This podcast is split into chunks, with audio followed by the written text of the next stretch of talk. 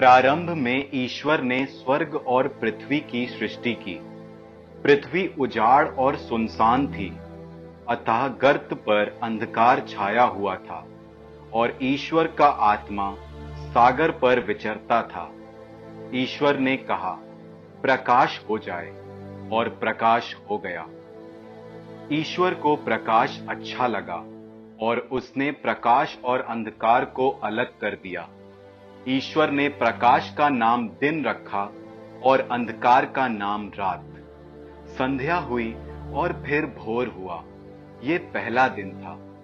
ईश्वर ने कहा, पानी के बीच एक छत बन जाए, जो पानी को पानी से अलग कर दे। और ऐसा ही हुआ। ईश्वर ने एक छत बनाई और नीचे का पानी और ऊपर का पानी अलग कर दिया। ईश्वर ने छत का नाम आकाश रखा। संध्या हुई और फिर भोर हुआ। ये दूसरा दिन था। ईश्वर ने कहा, आकाश के नीचे का पानी एक ही जगह इकट्ठा हो जाए और थल दिखाई पड़े, और ऐसा ही हुआ। ईश्वर ने थल का नाम पृथ्वी रखा और जल समूह का नाम समुद्र, और ये ईश्वर को अच्छा लगा। ईश्वर ने कहा, पृथ्वी पर हरियाली लहलहाए, बीजदार पौधे और फलदार पेड़ उत्पन्न हो जाएँ, जो अपनी अपनी जाति के अनुसार बीजदार फल लाएँ। और ऐसा ही हुआ। पृथ्वी पर हरियाली उगने लगी। अपनी अपनी जाति के अनुसार बीज पैदा करने वाले पौधे और बीजदार फल देने वाले पेड़। और ये ईश्वर को अच्छा लगा। संध्या हुई और फिर भोर हुआ। ये तीसरा दिन था। ईश्वर ने कहा दिन और रात को अलग कर देने के लिए आकाश में नक्षत्र हों।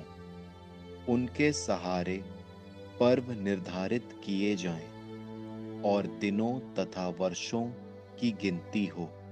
वे पृथ्वी को प्रकाश देने के लिए आकाश में जगमगाते रहें और ऐसा ही हुआ। ईश्वर ने दो प्रधान नक्षत्र बनाए, दिन के लिए एक बड़ा और रात के लिए एक छोटा। साथ साथ तारे भी। ईश्वर ने उनको आकाश में रख दिया, जिससे वे पृथ्वी को प्रकाश दें, दिन और रात का नियंत्रण करें और प्रकाश तथा अंधकार को अलग कर दें, और ये ईश्वर को अच्छा लगा। संध्या हुई और फिर भोर हुआ।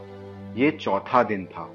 ईश्वर ने कहा, पानी जीव जंतुओं से भर जाए और आकाश के नीचे पृथ्वी के पक्षी उड़ने लगे।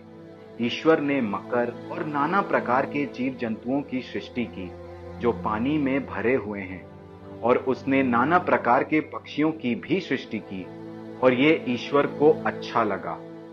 ईश्वर ने उन्हें ये आशीर्वाद दिया, फलो फूलो, समुद्र के पानी में भर जाओ, और पृथ्वी पर पक्षियों की संख्या बढ़ती जाए।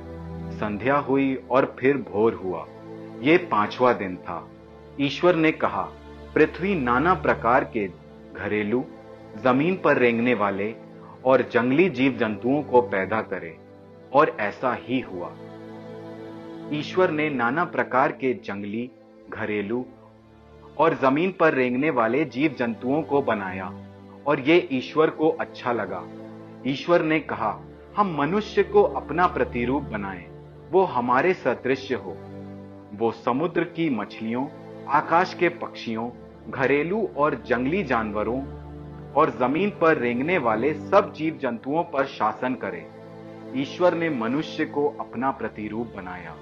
उसने उसे ईश्वर का प्रतिरूप बनाया। उसने नर और नारी के रूप में उनकी सृष्टि की। ईश्वर ने ये कहकर उन्हें आशीर्वाद दिया, फलो फूलो, पृथ्वी पर फैल जाओ। और उसे अपने अधीन कर लो। समुद्र की मछलियों, आकाश के पक्षियों और पृथ्वी पर विचरने वाले सब जीव जंतुओं पर शासन करो। ईश्वर ने कहा, मैं तुमको पृथ्वी भर के बीज पैदा करने वाले सब पौधे और बीजदार फल देने वाले सब पेड़ देता हूँ। वो तुम्हारा भोजन होगा। मैं सब जंगली जानवरों को, आकाश के सब पक्षियों को पृथ्वी पर विचरने वाले जीव जंतुओं को उनके भोजन के लिए पौधों की हरियाली देता हूँ, और ऐसा ही हुआ। ईश्वर ने अपने द्वारा बनाया हुआ सब कुछ देखा, और ये उसको अच्छा लगा। संध्या हुई और फिर भोर हुआ। ये छठा दिन था।